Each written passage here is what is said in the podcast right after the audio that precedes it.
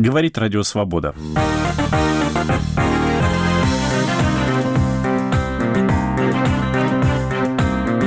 «Россия нагонит тебя где угодно». Интервью Нобелевского лауреата по литературе Светланы Алексеевич. Федор Емельяненко осудил организацию показательных боев без правил, в которых приняли участие малолетние сыновья Рамзана Кадырова. Кто хочет спать в кроватке в виде ракетной установки «Бук»?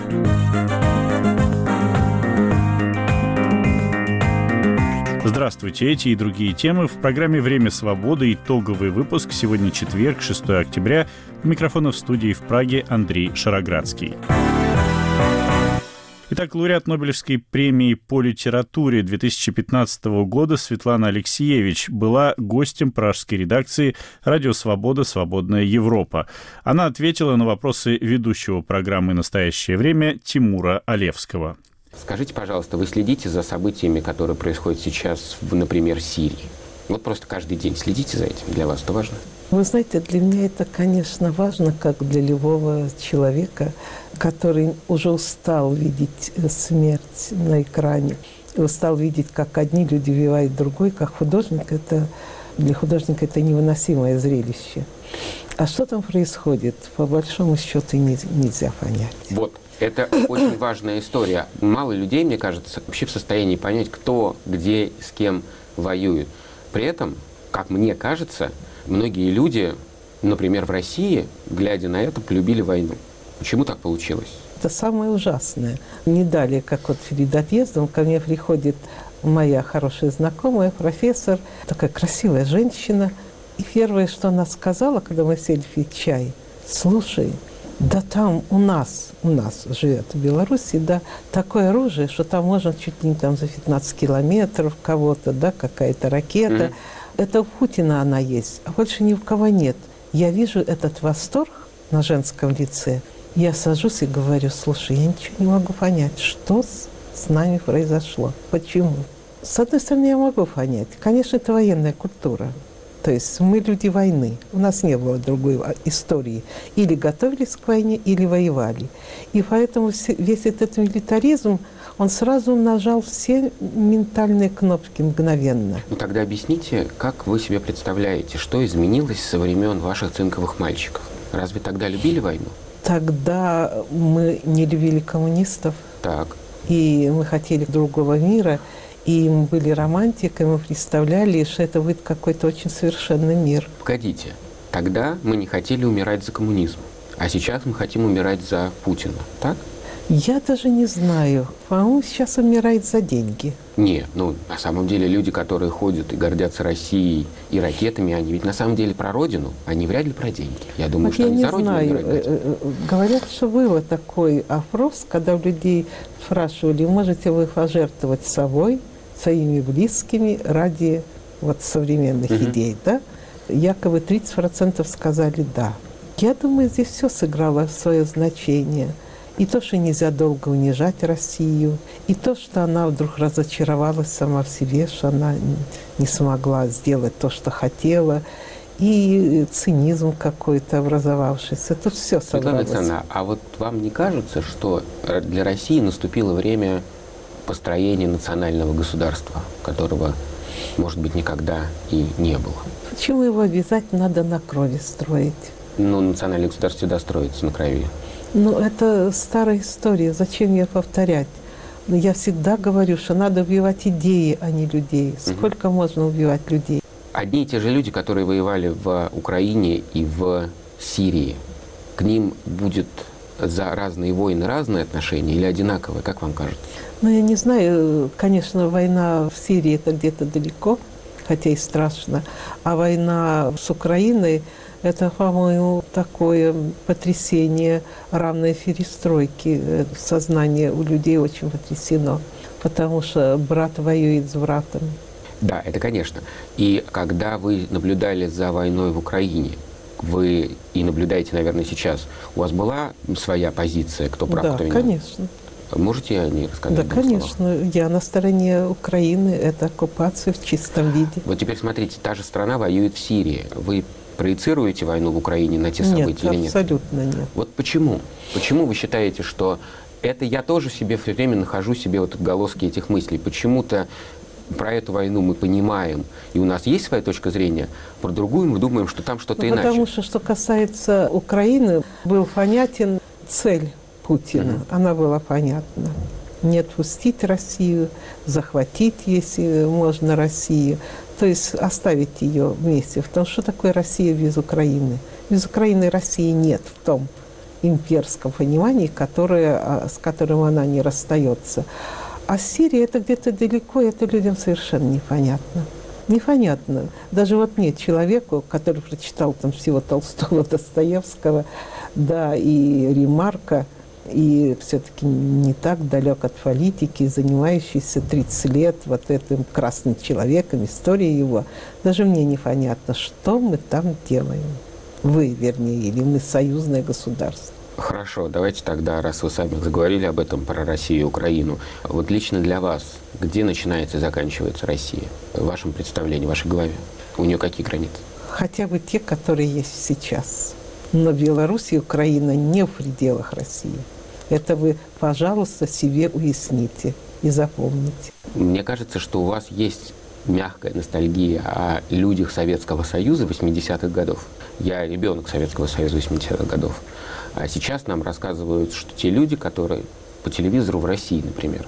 Те люди в конце 80-х были добрые, милые, одухотворенные существа, которые почему-то в 90-е вдруг стали жесткими, бедными, а кто-то злыми и довольно жестокими.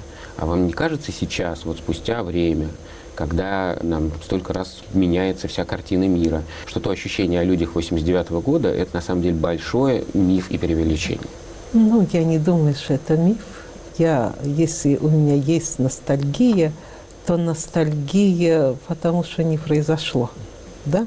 Потому что 89-й год, где-то начало 90-х, и, ну, вообще, в начале перестройки мы, конечно, были идеалистами, и мы представляли вот эту свободу как-то себе, что она будет непременно. Казалось, что все дело в коммунистах, а не в человеческой природе, не в нас самих, не в нашей истории. Поэтому я тоскую по этому маленькому кусочку времени, надежды, которое было. А это не миф, это точно не миф. Я помню улицы людей, и людей, помню, на демонстрациях, которые были, у них даже пластика поменялась. Какая-то свобода была, даже эти одежды такие примитивные, но, но это слышалось. Это, лиц, таких лиц больше уже не будет. И сейчас таких не будет? Нет, конечно. А на Болотной площади в 2012 году они были? Это были уже другие люди.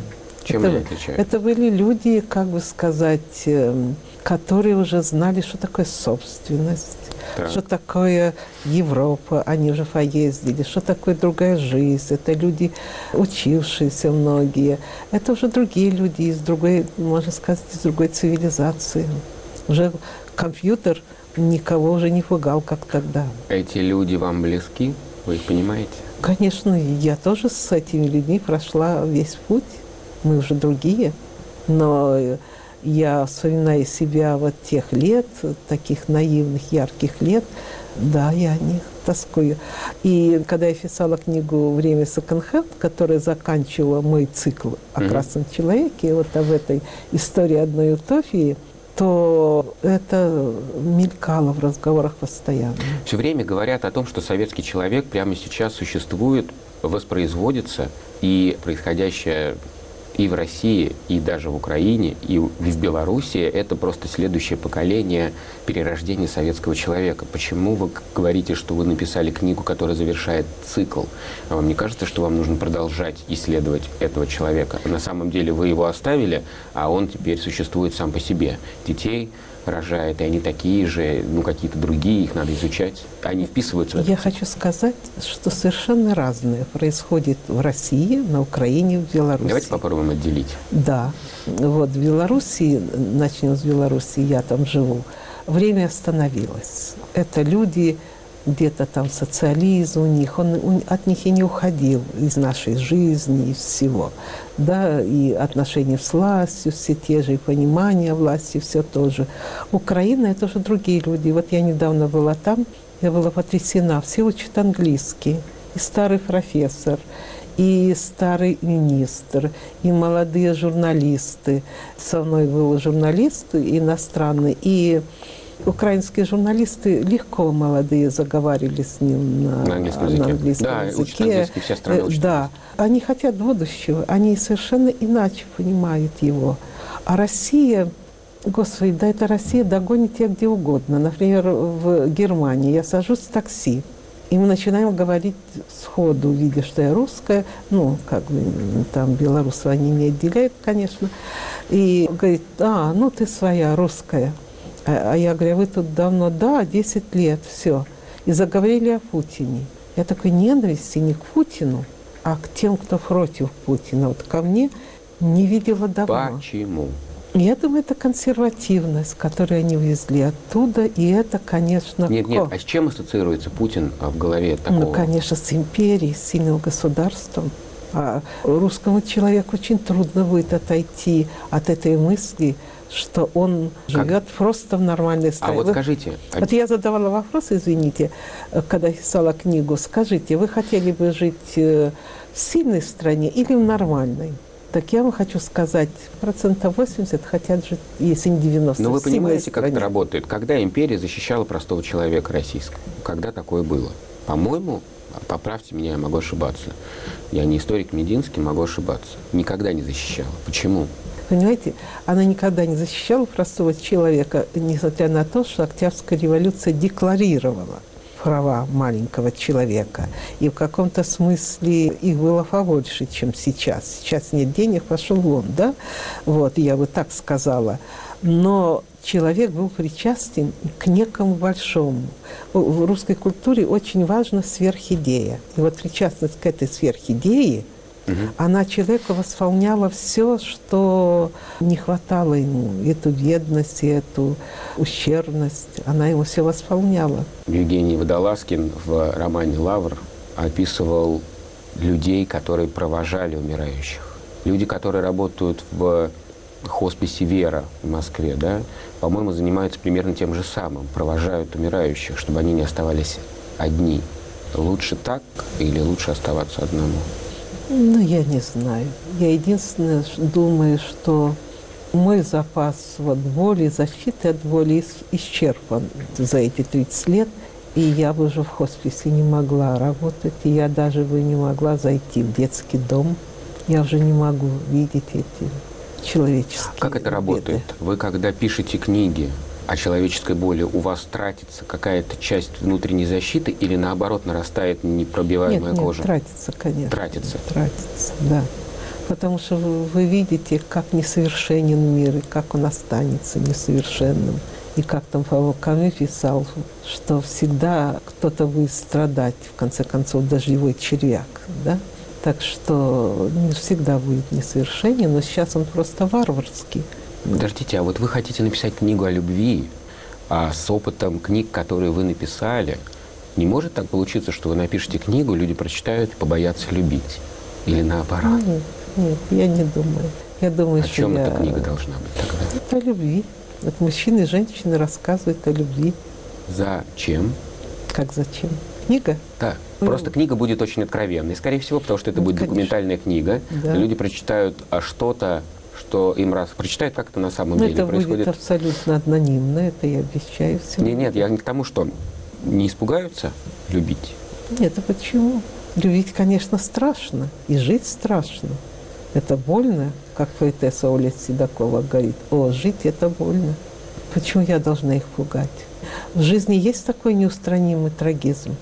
К этому все готовы. Нет, а это специально будет подчеркнуто вами или нет? Нет, ну почему так думаете, что нет, я, я не думаю, я спрашиваю. Что я так э, все время обожаю такое и утешаюсь апокалипсисом, что у меня нарушены какие-то эстетические не, ни в коем случае я так не думаю. Ну, я надеюсь, не произвожу впечатление такой нет, садистки. Нет, нет, не производите не происходит. Мне просто интересно, это очень важные вещи. Любовь, Нет, смерть, почему? в принципе, это почему? все, в о чем... концов, мне кажется, я Надо человек, я достаточно дружелюбно настроена к жизни, я люблю мир, и я люблю человека, так что нет.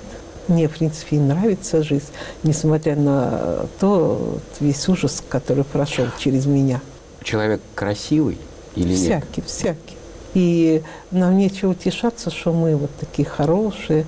Мы не знаем себя, потому что в какой ситуации мы будем. А вот знаете, сейчас в России такая дискуссия идет, что люди, которые уезжают, отчасти виновны перед теми, кто остается, потому что, во-первых, страну менять надо, а во-вторых, поучать тех, кто остается, не очень красиво. Как вам кажется, они правы или нет, те, кто остается? Нет, имеет я право думаю, на такую? человек имеет право уезжать. Я сама прожила 10 лет в эмиграции. Как нужно относиться к России, И... уехав из России?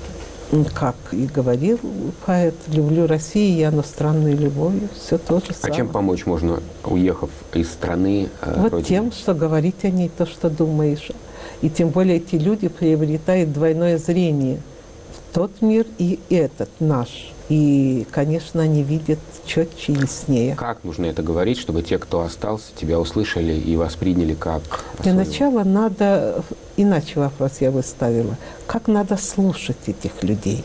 То есть... А я считаю, что надо слушать все, что помогает тебе меняться, оставаться человеком. И тогда и общество будет другое человеческое, и тогда не будешь в восторге от того, что у вас какой-то там миномет или пулемет, которого нигде нет в мире. Это была лауреат Нобелевской премии по литературе 2015 года Светлана Алексеевич. Вопрос ей задавал Тимур Олевский. Время свободы. Итоговый выпуск. Детские бои без правил с участием сыновей Рамзана Кадырова, неизменно выходящих победителями, возмутили прославленного бойца Федора Емельяненко. Мы в первую очередь должны служить примером для подрастающего поколения и заботиться об его здоровье. Участие в боях на одном уровне со взрослыми может нанести непоправимый ущерб здоровью ребят, что не позволит им не только продолжать спортивную карьеру, но нанесет вред физическому состоянию состоянию ребенка, а также и психологическому.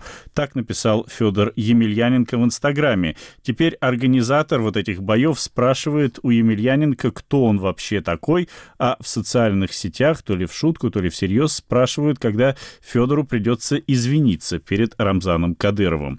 Обзор цитаты «Свободы» сегодня подготовил Иван Беляев.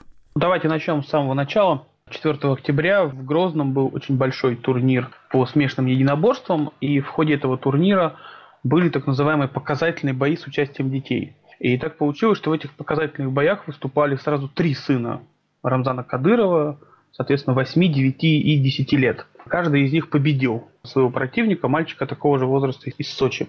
Все видео с боями своих детей Рамзан Кадыров выложил в Инстаграме, и это, конечно, очень сильно удивило людей, которые это увидели, потому что зрелище маленьких детей, которые дерутся совершенно серьезно, дерутся без каких-либо защитных средств, без шлемов, наколенников и так далее, и так далее. Поэтому люди были очень сильно удивлены. Комментарии в духе посмотрел детские бои без правил, жду танковый биатлон с Рамзаном Кадыровым. И сразу же зашла речь о том, как на это должна отреагировать Анна Кузнецова новый уполномоченный по правам ребенка. Вот иронический твиттер мысли президента пишет, что она уже хотела было поругать Рамзана Кадырова, потом ей резко захотелось жить, и она передумала. Ольга Романова пишет следующее.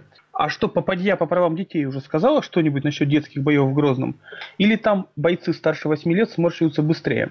А журналист Павел Пряников, переиначивая скандальную фразу Павла Астахова, пишет у себя в Фейсбуке следующее. «Матушка Анна Кузнецова. Как потренировались?» При этом в отсутствии реакции Кузнецовой, наверное, самой заметной, самой яркой общественной реакцией стало выступление Федора Емельяненко. Это очень известный российский спортсмен, многократный победитель различных турниров как раз по ММА, боям без правил. Он написал у себя в Инстаграме, что при проведении подобных боев были нарушены все возможные правила, и спортивные, и этические. Он отметил, что эти поединки с участием сыновей Рамзана Кадырова показывали на одном из российских спортивных каналов, это телеканал «Матч Боец», который входит в большой холдинг, которым управляет Тина Канделаки. Потом к Федору Емельяненко присоединился глава Международной ассоциации смешанных единоборств Вадим Финкельштейн. Учитывая некую историю российскую, критики Рамзана Кадырова, когда люди, которые как-то выступали против него, затем неоднократно были вынуждены публично извиняться, просить прощения у него в социальных сетях. Сейчас, разумеется, вспомнили об этом тоже. Поэтому люди пишут о том, что Емельяненко крут и Емельяненко молодец. Это очень распространенная реакция. При этом они же шутят, что, видимо, не сегодня, завтра Емельяненко будет извиняться перед Рамзаном Кадыровым. Еще одна распространенная шутка – это такой прогноз боя между ними. Об этом пишет такой известный одиозный персонаж, как Дмитрий Энтео в своем твиттере. Ставь лайк, если тоже ждешь боя между Емельяненко и Кадыровым. Любопытный пост у медиа магната нашего Арама Габрилянова. Он один из тех, кто пытается открыто защищать Кадырова, говорит о том, что все нормально, приводит пример своего племянника, который сражался на каком-то турнире и победил, и пишет вот что. Россия огромная страна с разными традициями. Где-то детей воспитывают скрипачами и гордятся этим, а где-то воинами. А потом вся Россия гордится кавказскими спортсменами в боевых видах спорта. Или вы думаете, можно стать великим бойцом, сидя за клавишами пианино? Разная страна, разные традиции. Вот что на это отвечает политический активист Кирилл Шулика. Вообще в самих боях детей нет ничего плохого. На Кавказе с детства там всякая борьба, бокс, теперь вот бои без правил еще. Это национальное. Вопрос в другом. Дети не могут участвовать в боях по взрослым правилам и не могут быть частью шоу. Это просто опасно. И сильно опасно. У взрослых летальные исходы на ринге встречаются. А что бы я первым делом сделал, так это выгнал бы Канделаки и закрыл Матч ТВ. Они показывали эти детские бои в прямом эфире, как будто в мировом спорте больше ничего не происходит. Сама Тина Канделаки, хотя это многим было бы интересно, пока никак эту ситуацию не комментировала. Все-таки интересно, хоть кто-то из пользователей объясняет вот эту смелость э, Федора Емельяненко, ведь действительно критиковать Рамзана Кадырова в наше время может быть просто опасным для жизни. Вообще, я не в Фейсбуке и не в Твиттере, а в комментариях на сайте Sports.ru видел такую мысль, что Емельяненко спортсмен, который много времени проводил за границей, выступал за границей, участвовал в международных турнирах. И, видимо, вот это вот вращение в каких-то международных спортивных кругах, оно, видимо, что-то определило в его взглядах на вещи. Может быть, поэтому. Но других мыслей по этому поводу я не встречал.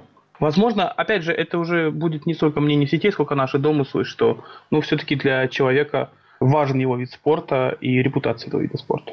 Обзор цитаты «Свободы» подготовил Иван Беляев. Добавлю, что детские бои с участием сыновей Рамзана Кадырова прокомментировал пресс-секретарь президента России Дмитрий Песков. Нокаутирование ребенка, да еще в телеэфире, это повод для того, чтобы соответствующие надзорные органы заинтересовались этим событием, сказал Песков журналистам. Ну а новый уполномоченный по правам ребенка Анна Кузнецова заявила, что начала проверку в связи с проведениями детских боев в Грозном и направила запрос уполномоченному по правам ребенка в Чечне. Время свободы. Итоговый выпуск. Теперь о ситуации на востоке Украины. Каким будет будущее Донбасса? Есть ли взаимодействие между населением территории региона, которые находятся под контролем украинских властей, и территорий, которые сейчас удерживают сепаратисты. Обозреватель радио «Свобода» Виталий Портников и редактор программы «Донбасс Реалии» Андрей Петренко беседуют на эту тему с заместителем министра по вопросам временно оккупированных территорий Украины, бывшим главой Луганской областной администрации Георгием Тука. Вы руководили той частью Луганщины, которая осталась под украинским контролем. Другая часть, другая администрация, другие порядки, другие законы. И вот всегда просто, а люди тоже другие? Нет, я не считаю их другими. Более того, я считаю, что они ничем не отличаются от людей Ровенщине, Житомирщине или Киевщине. Другое дело, что так сложилось, что люди в большей степени обработаны информационным полем, которое создавалось на протяжении многих лет. Это совершенно другой вопрос. А люди такие же. В принципе, если говорить о том, что сегодня происходит, когда вы уже несколько месяцев не работаете, в самой Луганской области работаете в министерстве, можно ли говорить, что Луганская область просто живет обычной, так сказать, жизнью украинского региона?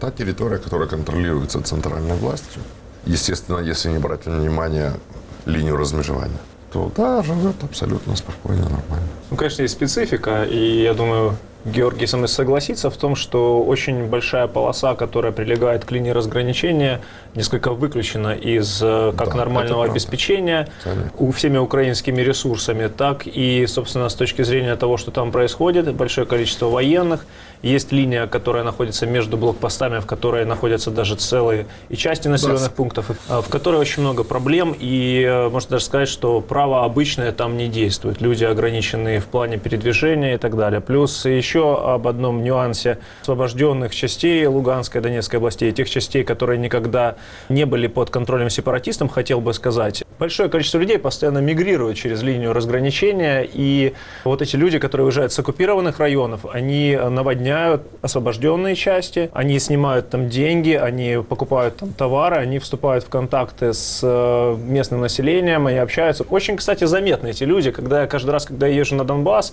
делая различные материалы, это всегда видны люди с той стороны. Они несколько потеряны, они ходят, выспрашивают место, и вот видно, что для них контраст между жизнью по эту и по ту сторону линии разграничения, он все-таки велик. Это абсолютная правда. Такие наблюдения соответствуют абсолютной действительности. Это касается не только Луганщины, но и Донеччины. И по тем данным, которые, ну, не могу сказать постоянно, но с достаточно высокой периодичностью получаю с той стороны, настроение людей очень стремительно меняется. Не в пользу русского мира. Вы говорите, мы говорим о серых зонах. Это такая, такое, условно говоря, будет назвать серое население по две стороны границы. Да. Там у него одни проблемы, по другую сторону тоже очень похожие. Получается, да, некие общие, сказать, общие ценности выживания да. оказываются. Вот это опасно. Да. Да, я согласен с этим, абсолютно. И надо делать больше, и хочется делать больше. Например, мы вчера вечером разрабатывали изменения в законодательство, согласно которому осуществляется доставка гуманитарной помощи. И в первую очередь, ну, речь идет об упрощении бюрократических процедур для наших западных партнеров. И в первую очередь речь идет о том, чтобы наконец-то хотя бы Красному Кресту дать доступ работы на оккупированных территориях. К сожалению, ситуация очень нехорошая с точки зрения медицинского обслуживания, медицинского обеспечения. Я встречался недели примерно 2-3 назад с представителем Верховного комиссара ООН по вопросам ВИЧ и туберкулеза. Я не буду озвучивать те данные, которые мы получили с неподконтрольной территории. Но если очень быть мягким и корректным выражениях, то ситуация очень тревожна. А почему это именно на этих территориях происходит? Не хватает медикаментов? Совершенно верно, да. В, в виде исключительно мотивация исключительно политическая. Те оккупационные власти, которые контролируют сейчас часть территории Луганщины и Донеччины, они не допускают ни Красный Крест, ни врачей без границ. Единственные гуманитарные грузы, которые поступают с территории Украины, это грузы под брендом фонда Рената Ахметова. Потому что далеко не все грузы. Ренат Ахметовский, да. да. Но я ни разу в масс-медиа этого не слышал. Везде только Ренат Леонидович, дорогой Ренат Леонидович. На самом деле не такой дорогой. Поэтому, к сожалению, медпрепараты тоже не пропускаются. Почему Россия этого не осуществляет? Я затрудняюсь сказать. Не знаю. Ну, видать, судя по всему, я уже об этом говорил примерно полгода назад, может быть, даже чуть раньше, что отношение России к оккупированным территориям, оно начало очень ярко выражаться, когда в массовом порядке начали вырезаться предприятия. Хозяин так себя не ведет. Если человек даже просто, если он захватил чужой дом, но имеет какую-то долгосрочную перспективу, он не будет в ноль грабить этот дом. Потому что ему там жить, ему строить там. И, судя по всему, вот примерно такое отношение оно и дальше превалирует. Этим объясняется во многом и смена настроений жителей оккупированных территорий. Уже прошло то время, когда было очарование русским миром. Да, наверное, еще пока не, наш, не нашлась та критическая масса, которая видит ночами украинские флаги.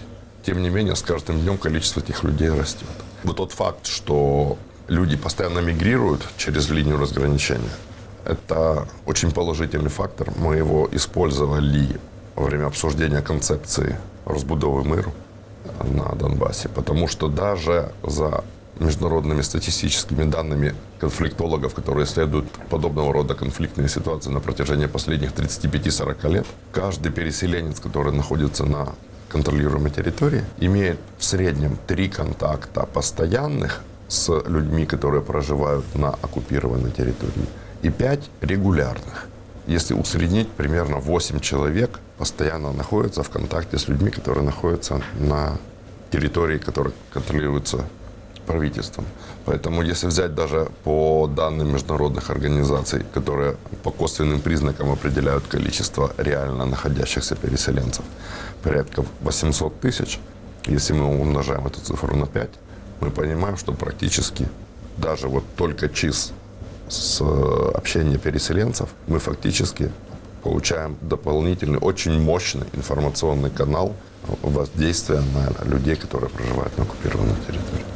Я согласен абсолютно, это так. Могу сказать по себе, я человек из Луганска, переехал в 2014 году и контактирую не только по журналистским надобностям, поскольку мы берем оттуда информацию и делаем ее на Радио Свобода, но и, в принципе, просто с людьми, которые интересуются тем, как живет Украина сейчас и рассказывают о своей жизни на той территории. В принципе, о том, что настроения меняются, я согласен с этой точкой зрения, но э, боюсь, что сепаратисты знают об этом и делают все возможное, чтобы эти проукраинские настроения не перешли в действие. Лидер так называемой группировки ЛНР Игорь Плотницкий заявлял о том, что он какой-то там очередной заговор раскрыл против себя, и была сделана очень важная оговорка. Вот, по его мнению, эти так называемые заговорщики э, хотели показать, что украинский народ, он так и сказал, на этой территории бунтует, и создать для этого условия для захождения украинских войск. То есть в переводе с сепаратистского на нормальный можно объяснить, что под э, заговором или попыткой переворота на самом деле сепаратистки называют возмущение людей и вот такая предмайданное что ли состояние. Это то, чего они действительно боятся, то против чего они постоянно пытаются тренироваться, тренировать свои силовые органы. Вот буквально недавно, 17-18 сентября, я знаю, что в Луганске проходили подобные тренировки, когда силовики выпрыгивали на улицы и имитировали разгон подобных демонстраций. То есть боюсь, что действительно понимают они, что Майдан и народное возмущение для них действительно опасно, но готовятся противостоять. Все-таки, как мне кажется, подобные акции, мирные акции, ненасильственное сопротивление, оно эффективно не против военных режимов, а против э, нормальных легальных режимов. А там, на той территории, ну, действительно никаких легальных режимов нет. И вопрос, э, будет ли это эффективно и сможем ли мы как-то это использовать. Вот действительно даже у меня есть вопрос к вам, как вы считаете, а можем ли мы действительно, Украина может ли получить пользу от того, что значительное количество людей там разочаровалось в русском мире? Я не сторонник, не дай боже, если честно,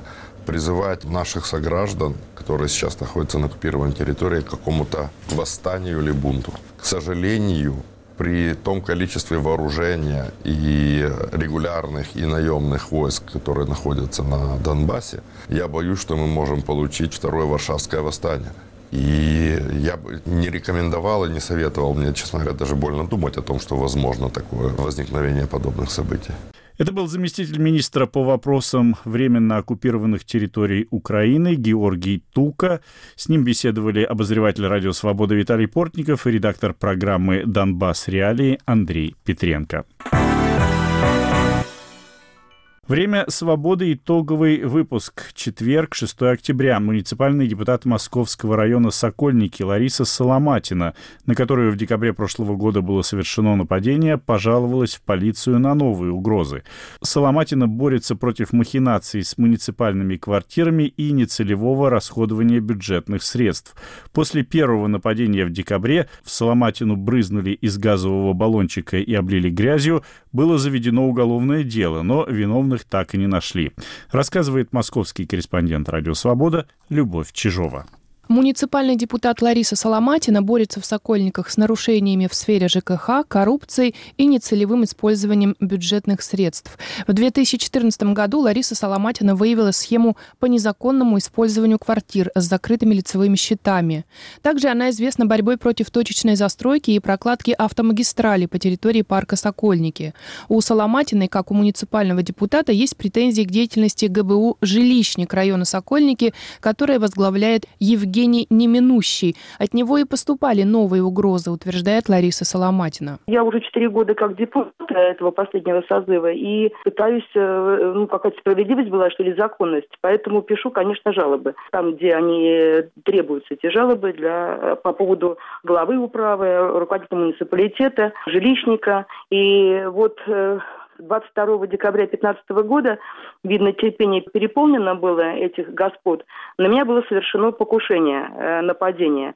Меня облили, значит, перцем, глаз э, перцовым этим баллончиком брызнули, у меня ожог глаз был, и ведро фекалий на меня вылили. Там, кстати, э, они пытались меня запугать. В, в организации нападения на меня я подозреваю, я на сто процентов почти уверена, что это глава управы, господин Воробьев, а господин Неминущий, это его друг из Тулы, которых нам назначили э, в 2014 году, Неминущий. Естественно, запугать им не удалось, и я продолжала писать э, жалобы. В ту пятницу я записалась на прием к начальнику УБЭП города Москвы. Предоставила бумаги, что творится в жилищнике э, района Сокольники под руководством господина Неминущих, как э, из двух с половиной тысяч, э, две тысячи пятьдесят тонн асфальта, который было выделено в феврале месяце, э, закрыто актами только 800 тонн. Остальные вообще непонятно куда делись. Ну, это догадаться можно, это было налево, куда-то спущено. 9 августа были больше 40 человек одномоментно уволены. Это мертвые души, которые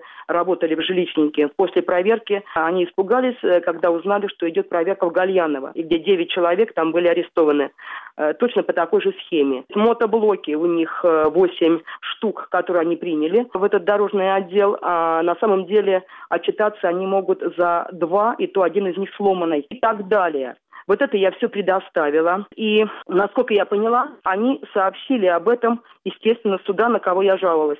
И поэтому вот эта вот злоба, которая вчера э, высказал э, начальник э, жилищника, неминущий сотрудница своей, он сбежала невменяемая, она сказала, сказал, что передай своей подруге Соломатиной, что ей было мало в прошлый раз. Я найду своих друзей, и ей вообще конец наступит. Я об этом написала заявление, отнесла в ОВД о совершении преступления, что мне поступают уже угрозы, что я опасаюсь за свою жизнь, потому что уже было в том году нападение, и одним из организаторов которых являлся, по моему мнению, тот самый Неминущий. А так как он, этот господин Неминущий, в Туле работал коллектором, точнее, агентство коллекторское содержал, поэтому вы понимаете, что такое коллекторы. Поэтому эти методы используются здесь. Получить комментарий от самого главы ГБУ «Жилищник» Радио Свобода не удалось. Мы дозвонились до Евгения Неминущего, но он попросил перезвонить, сославшись на занятость, и с тех пор не поднимает трубку. Сотруднику Фонда борьбы с коррупцией Алексея Навального Николаю Ляскину, который был кандидатом в депутаты Государственной Думы от партии «Парнас» и вел агитацию в московском районе Сокольники, известны коррупционные схемы, с которыми пытается бороться муниципальный депутат Лариса Соломатина правильно, Сокольники. Есть много людей, которые там нуждаются в жилье, нуждаются в расселении, там есть общежитие, которое там находится около метро. Люди живут там реально в нечеловеческих условиях. Но в то же время в этом же районе Сокольники существует дом прям около метро, где подъезд стоит и пустует. Это а, муниципальное жилье, то есть это, это точно, что это жилье не чье-то. И оно а, никому не дается. То есть мы можем подозревать, что это такая большая-большая заначка для местных властей которые они используют по своему усмотрению. Либо они могут там выделять кому-то, либо они могут а, распоряжаться этим жильем, либо они держат его на какой-то черный день. В то же время мы, там и это есть документы, что как работникам муниципалитета выделяются квартиры, покупаются, оформляются ремонт этих квартир за счет э, бюджета. То есть у Ларисы Ивановны Соломатиной там есть документы. А, это. В районе, в районе Сокольники действительно такая прям тесная спайка между главой управы, который вот был раньше, сейчас он находится как раз на больничном, и, например, всеми его подведомственными организациями. То есть там, конечно, плотнее всего он э, работает руководителем ГБУ жилищник Сокольники, но и э, именно отделы по жилью тоже находятся с ним в тесной спайке. Это тульский человек, которого поставили сверху, вот этот глава управы Воробьев, и э, им недовольны все жители, им недовольны там все какие-то люди, которые более-менее понимают, что происходит в районе а человек использует свою власть, своих людей для нападений на активистов. Это прямо а, очевидно, то есть прямо людей избиваются словами «Привет вам от Воробьева», а, которые пытаются как-то вести активную работу в районе Сокольники, местные жители, на, они подвергаются нападениям. Полиция делает, местная полиция замалчивает, пытается спустить дела на тормоза. Прокуратура городская говорит, разберитесь, то есть сверху спускают, прям мы видели постановление, а местная полиция никак не хочет разбираться прям в физических нападениях. То есть это не просто какие-то абстрактные дела, а людей избивают, на людей совершаются нападения. И местная полиция не делает ничего. А какие еще проблемы э, волнуют жителей района Сокольники? Вот кроме того, что с муниципальным жильем там не все в порядке. Не, ну там глобально, там, например, э, вся инфраструктура э, одна из худших, наверное, по Москве. Вот я в избирательной кампании там, с многими районами имею дело. Вот ГБУ жилищник района Сокольники, я объективно могу сказать, один из худших по Москве. То есть ГБУ жилищник по Москве вообще ужасная структура. Но ГБУ жилищник Сокольники просто одна из наихудших. То есть они ничего не делают, то есть просто осваивают деньги и ничего не делают. Они никак не реагируют на просьбы граждан, они никак не реагируют на замечания жителей. Это все касается инфраструктуры. У меня такое ощущение, что парк района Сокольники единственная задача, единственная проблема, единственная гордость, которая интересует местных властей. Вот они для парка делают многое, потому что, видимо, имеют какой-то свой интерес. Это был сотрудник Фонда борьбы с коррупцией Алексея Навального Николай Ляскин.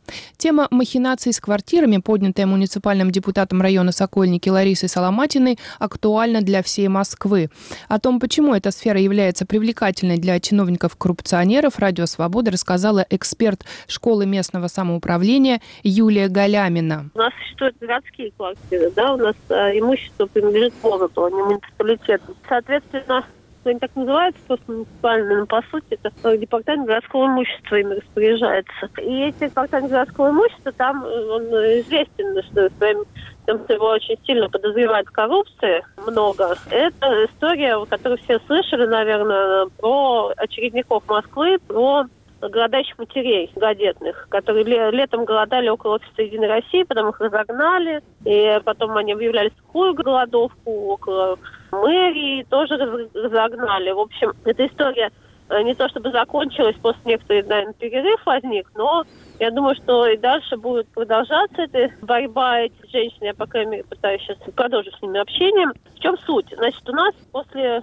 приход Собянина к власти, через некоторое время, по-моему, в 2014-2015 году слили очереди. Были три очереди отдельно просто для москвичей нуждающихся, одна отдельно для многодетных москвичей, отдельно для э, москвичей с инвалидностью. И потом эти э, очереди слили в одну и понятно, что люди непонятно в каком месте оказались, многие отскочили назад. И, э, в общем-то, квартиры фактически перестали давать. Это связано еще с тем, что город а, при Лужкове было еще постановление о том, что надо 20% жилья, когда строится коммерческая да, застройка, 20% отдается городу. И за счет этого пополнялся жилищный фонд для очередников. Сейчас это а, постановление отменили. И, собственно говоря, все, что есть это строительство вот именно за счет бюджета, э, таких вот бюджетных домов. Э, темп этого строительства невозможно оценить, потому что тоже нету нормальной достоверной информации относительно темпов строительства корректных. И при этом тут и там э, звучат такие обвинения в том, что это вот социальное жилье, оно продается по коммерческую цену фактически. И э, это, конечно же, коррупция, это все махинации, которые непонятно, кто их осуществляет. Коррупционное пока что расследование не проведено, хотя Transparency International в России планирует провести такое антикоррупционное расследование и понять, как вообще устроено это все. Ну и очередь абсолютно непрозрачна. В общем, все эта история, она такая, находится в серой зоне, и поэтому здесь, в принципе, благоприятная почва для коррупции. Это была эксперт школы местного самоуправления Юлия Галямина. Схема по незаконному использованию квартир с закрытыми лицевыми счетами была выявлена Ларисой Соломатиной в 2014 году. К категории такого жилья, согласно законодательству, относится муниципальная жилплощадь, хозяева которой умерли. По закону после этого жилье должно быть передано в собственность города, городской жилищный фонд. Лицевой расчетный счет должен быть закрыт, а затем жилье должно перейти к очереднику, который ждет улучшения жилищных условий. Но в действительности этого не происходит. По данным Соломатиной, чиновники района Сокольники в обход закона сдавали такие квартиры своим родственникам, родственникам, а также вселяли туда сотрудников хозяйственных служб. Радио «Свобода», Любовь Чижова, Москва. Время свободы. Итоговый выпуск. Петербургская фабрика креативной детской мебели «Каробас» выпускает нестандартные детские кроватки. Родители, пожелавшие для своего чада чего-то необычного, могут заказать там кроватку в виде машины самых разных марок, катера, лотоса, лебеди, кареты, в общем, практически в виде всего, на что окажется способной их фантазия. Пользователи соцсетей, однако, выудили из перечня предлагаемой продукции кроватку в виде ракетной установки очень напоминающий зенитно-ракетный комплекс «Бук», рассказывает корреспондент «Радио Свобода» в Петербурге Татьяна Вольская. Вкусы и пристрастия родителей, мечтающих видеть своих детей спящими в кроватках в форме ракетной установки, директора фабрики креативной детской мебели Антона Копеля нисколько не удивляют. Как-то раз заказали у нас ракетную установку. Почему бы нет? Мы не видим причин отказать. Сделали, испытали ее, поставили в серию. Нам понравилось. Удачно оказалась модель. Не сказать, что это слишком много. Может быть, там 5% от всех заказов. Мы даже меньше, наверное, на военную тематику. Несколько десятков всего лишь. Кто может позволить себе такие кроватки? Богатые? У нас достаточно демократичные цены и могут позволить себе средний класс. Кроватки у нас э, есть разных размеров и разных комплектаций. Для трехлетних детей есть, для пятилетних и дальше даже для подросткового возраста. Она может стоить от 10 тысяч рублей до 18, в зависимости от комплектации.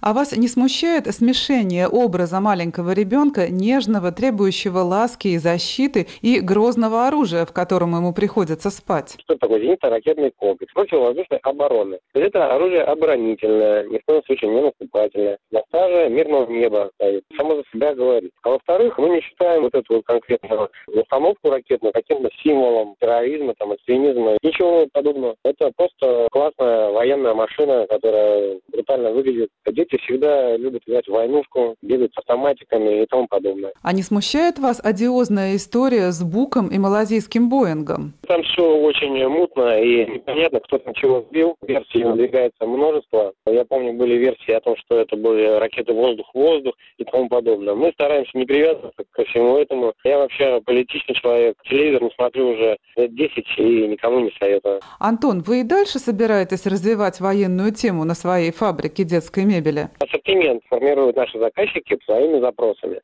Если им хочется что-нибудь по военной тематике, мы это готовы сделать. Мы, конечно же, не станем делать неприемлемые вещи, мы не станем делать фашистскую символику, какой-нибудь там правый сектор, не станем делать технику наших идеологических противников, американские и британские машины. А наши патриотические машины, конечно же, с удовольствием мы будем делать. Психолог Елена Иофи, доцент кафедры психологии человека РГПУ имени Герцена, доцент кафедры психотерапии и сексологии Северо-Западного государственного медицинского университета имени Мечникова, полагает, что такая явная милитаризация сознания является тревожным тревожным знаком? Как психологу кажется ненормальным. Эта милитаризация она наблюдается и в активности мужчин, machine танки, которые рекламируется, игра, в которую вовлекает мужчин взрослых. То есть этот тренд милитаризация, милитаристская маскулинность, он действительно на сегодняшний день присутствует как, видимо, какая-то гиперкомпенсация при отсутствии возможности мужчинам реализоваться какими-то другими способами. При том, что всех нас ориентирует на то, что мальчики и мужчины должны быть первыми, добиваться успеха, но все быть первыми не могут. В традиционные времена мужчина был главой семьи, да, то есть он был уже априори первым. А в современном мире мужчинам приходится изобретать какие-то способы, чтобы как-то на фоне тех, кто достигает каких-то успехов, да, вот из серии там Билл Гейтс или там Шумахер, но все вот не могут быть первыми. В спорте есть вторые, третьи и те, кто вообще не победили.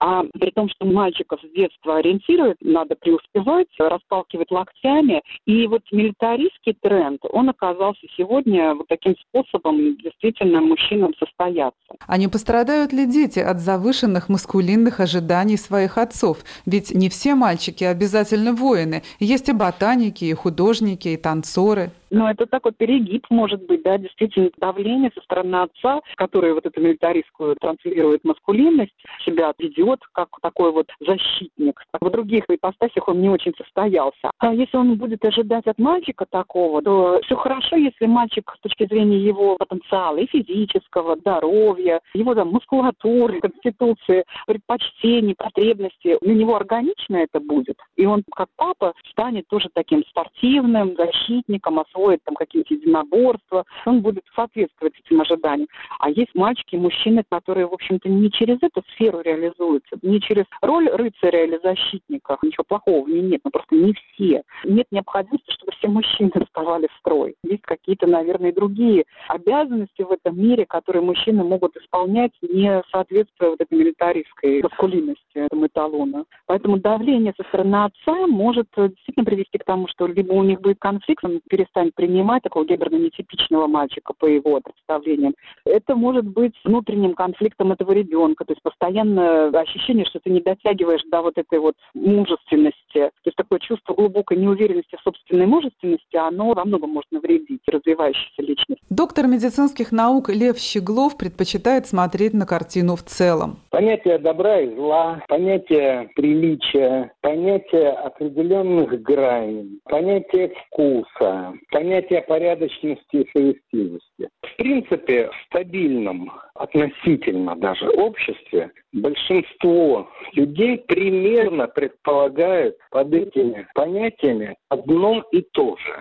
Причем парадокс, что даже совершенно, в общем-то, фальшивом и лживом советском обществе, но в тот период, когда оно было стабильно, все-таки подавляющее большинство людей предполагало, скажем, что нагло лгать и обманывать плохо, воровать беззастенчиво плохо, говорить одно, делать другое плохо и так далее. Быть умным было престижно. Читать интересные книжки было престижно. На это клевали и мальчики, и девочки. Да, далеко не все, но все-таки большие группы людей.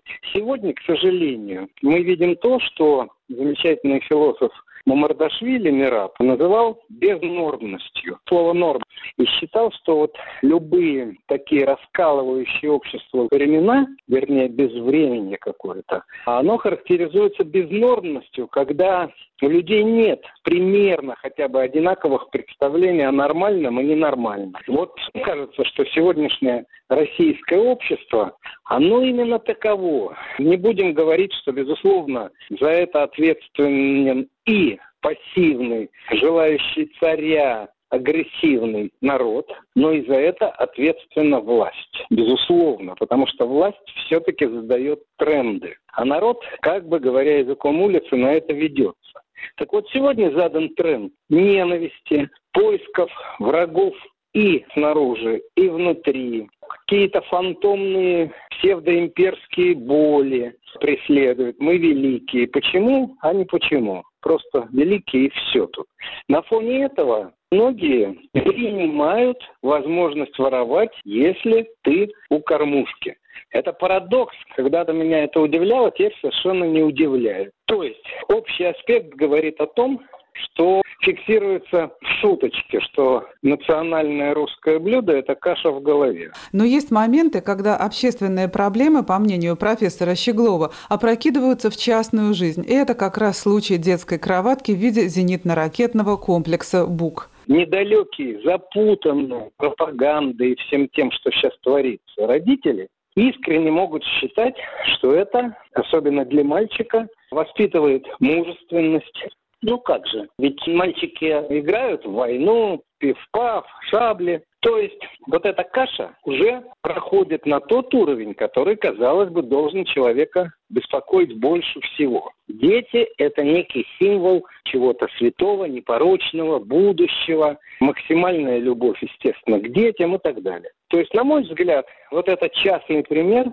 насколько то общее, о котором я вкратце сказал, увы, проникла в головы некоторых запутавшихся, малокультурных и не понимающих границ между добром и злом людей. Надеюсь, что все-таки большинство родителей понимают, что это прежде всего безвкусно и дико. А во-вторых, это, в общем-то, не лучший способ воспитания, когда ребенок растет среди агрессивной символики. Это не то, что они во дворе поиграли и забыли. Это та обстановка, в которой он просыпается, засыпает. Это обстановка, символизирующая агрессию. Тогда уже надо на ночь, чтобы ему сказки рассказывал какая-то свирепая старуха без зубов.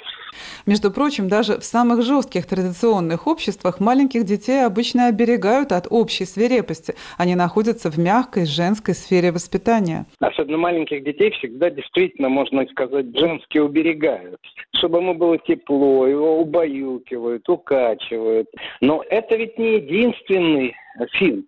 Вроде бы это ничем не кончилось, хотя я не слежу за телевизором. Была идея, чтобы «Спокойной ночи, малыши» вел Валуев. Горячие идиотские головы говорили, а это будет такой как бы добрый великан. Можно ему посочувствовать, конечно, но какой добрый. У него вид, ну так природа его как бы создала. Пугающий. И это как бы реинкарнация Арины Родионовны. У людей все спуталось и смешалось на фоне злобы и вот этого тренда «мы лучшие». На мой взгляд, это все в одном тренде. Сначала на машине «Спасибо деду за победу», потом танки нарисованы. Теперь уже добрались, казалось бы, до самого того, что нельзя трогать руками, до детей. Маразм вообще не имеет границ. В ряду моделей, предлагаемых фабрикой детской мебели в качестве детских кроваток, есть также военные джипы и танки. Татьяна Вольская для Радио Свобода, Санкт-Петербург.